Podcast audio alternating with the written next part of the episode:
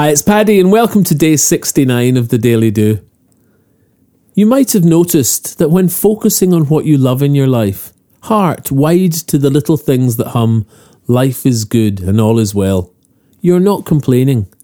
In fact, when you're full of thank you, complaining is the unmixable dank oil to your flowing water of wellness. Where thank you punctuates your joy, so self pity exclaims, Complain! Not that all will suit you or fit you like a glove. And yes, others will get it wrong and disappoint, ignore and push and shove. But how you respond defines your life, in good times and in bad. The amplifying loudspeaker of the happy or the sad. So today I'm setting a challenge.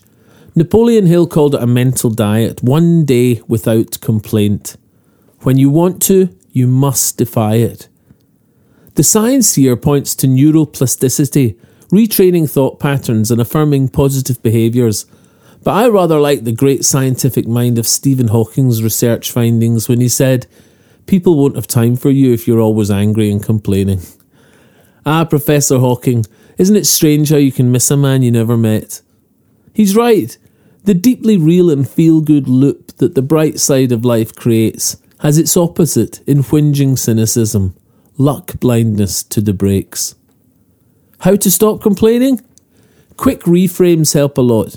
Mental agility required here. The good flow on the spot.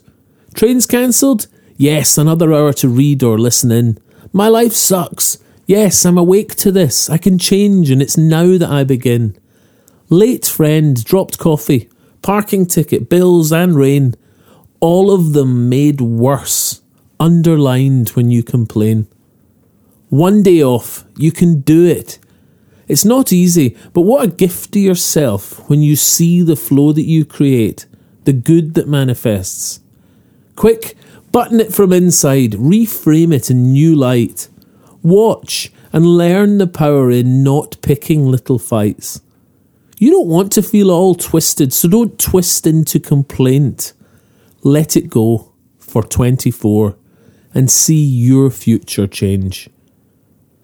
Please subscribe in the box below or email me paddy at thedailydo.co and I'll see you tomorrow on The Daily Do.